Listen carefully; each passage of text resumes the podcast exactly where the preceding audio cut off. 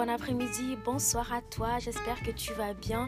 J'espère vraiment que tout autour de toi fonctionne très bien, que ta famille, ton entourage, tes amis et toi, vous allez tous très bien. Alors cette semaine, je t'accueille encore avec une autre série, un autre épisode de la série podcast Jésus et moi. J'espère que cet épisode sera t'encourager à t'assainir et à faire le ménage, à arrêter de polluer ta personne. Alors quand je pense aux enfants, quand nous étions tous petits, bon moi je me rappelle pas comment j'étais totalement quand j'étais petite, mais quand je regarde les enfants aujourd'hui, une chose que j'apprécie tellement de eux, c'est qu'ils sont si innocents qu'ils peuvent exprimer librement leurs émotions sans qu'on puisse leur reprocher de le faire trop bien ou trop mal.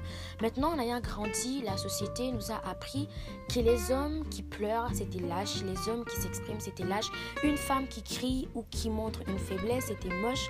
Et d'ailleurs, il y a encore des sociétés qui vivent comme ça. Il y a des sociétés à l'Orient, dans l'Orient, pardon, qui euh, si elles expriment leur faiblesse, c'est mal vu. Hein. Si elles pleurent, c'est mal vu. Et à l'Occident, on le sait très bien, les hommes qui pleurent, ben là, c'est même plus à l'Occident. Je pourrais carrément dire que dans la culture générale d'aujourd'hui, un homme qui pleure, c'est montrer de la faiblesse. Je trouve ça triste. Après, c'est vrai qu'il est important de savoir contrôler ses émotions. On nous a dit, on ne pleure pas en public, on n'éclate pas comme ça en public, on ne se fâche pas en public, il faut savoir contenir ses émotions.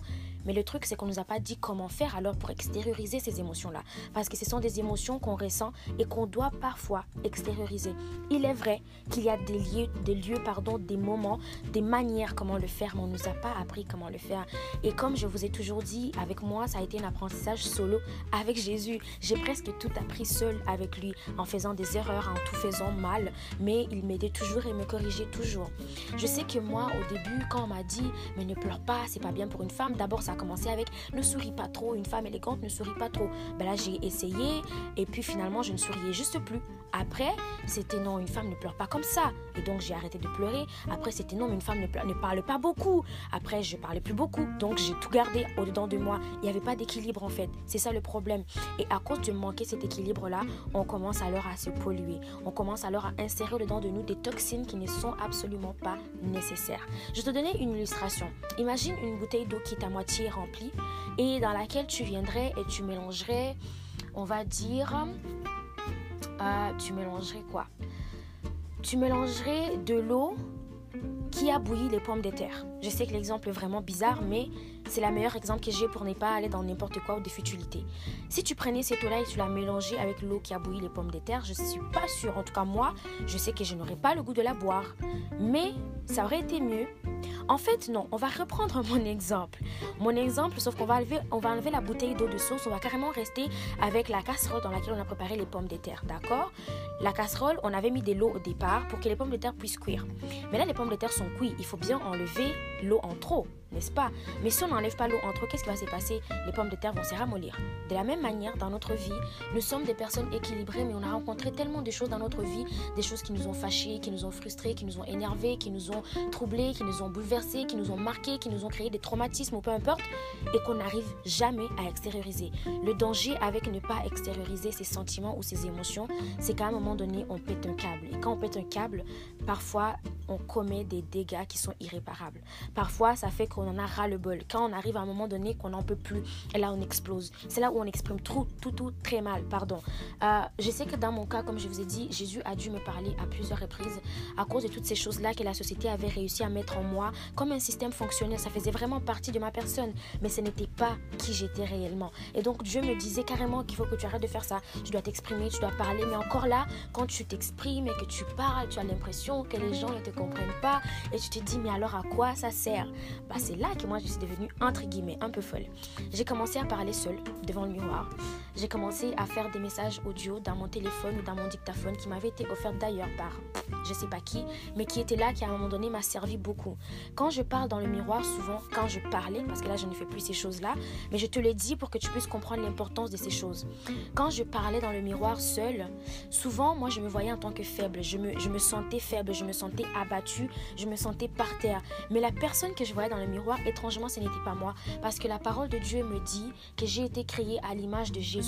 Donc, quand je me voyais dans le miroir, je le voyais lui, je voyais sa force à lui, je voyais sa capacité de restauration, sa capacité de régénération que moi je n'avais pas. Et donc, quand je parlais dans le miroir, souvent il m'arrivait même des fois de pleurer. Et après, quand je finissais, je me sentais vraiment mieux. Je me sentais très très légère et ça passait. Après ça, j'ai commencé parfois, parce que bon, c'était pas évident pour moi de toujours avoir un miroir, j'ai commencé alors à enregistrer des messages vocaux. Il y avait des moments où j'allais carrément dans un endroit, j'aime beaucoup me promener, j'aime beaucoup la nature et tout, donc j'allais me promener dans un parc et puis je me mettais à parler seul. Mais en fait, j'ai porté des écouteurs et je parlais à mon voice memo. Et là, je parlais, je disais tout, je m'exprimais, je déversais absolument tout, tout, tout, tout, tout. Et quand je terminais, je me sentais vraiment mieux.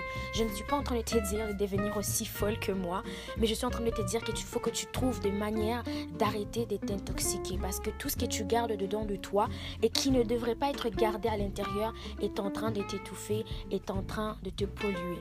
Toutes ces toxines-là, tu n'en as pas besoin. C'est en train d'empêcher la fleur que tu es dans le jardin du roi, qui est Jésus, de pousser comme tu devrais l'être. Quand Dieu t'a planté, ce n'était pas pour que tu croises tout croche, c'était pour que tu croises bien. Évidemment, il y a eu des vents, des tempêtes, de la poussière, des roches, du sable, peu importe la neige, tout ce que tu veux, qui est venu se jeter sur toi et tu as du mal peut-être à t'épousseter. Mais là, j'aimerais que tu puisses t'épousseter, que tu puisses vraiment te secouer un petit peu et laisser tomber à l'extérieur tout qui est toxine à l'intérieur de toi et dont tu n'as pas besoin. C'était vraiment le message que j'avais pour toi aujourd'hui. Je ne sais pas je ne suis pas en train de dire que ce sera facile à faire et je ne sais pas si tu vas arriver à le faire, mais essaye quand même. Essaye peut-être de parler aux gens. Je sais qu'il n'est pas évident parfois parfois les incompréhensions qui se trouvent dans notre société à cause de, je sais pas, parfois les manières dont on s'exprime parfois la manière que les autres sont disposés à nous écouter, créent des barrières. Mais j'aimerais que tu essayes.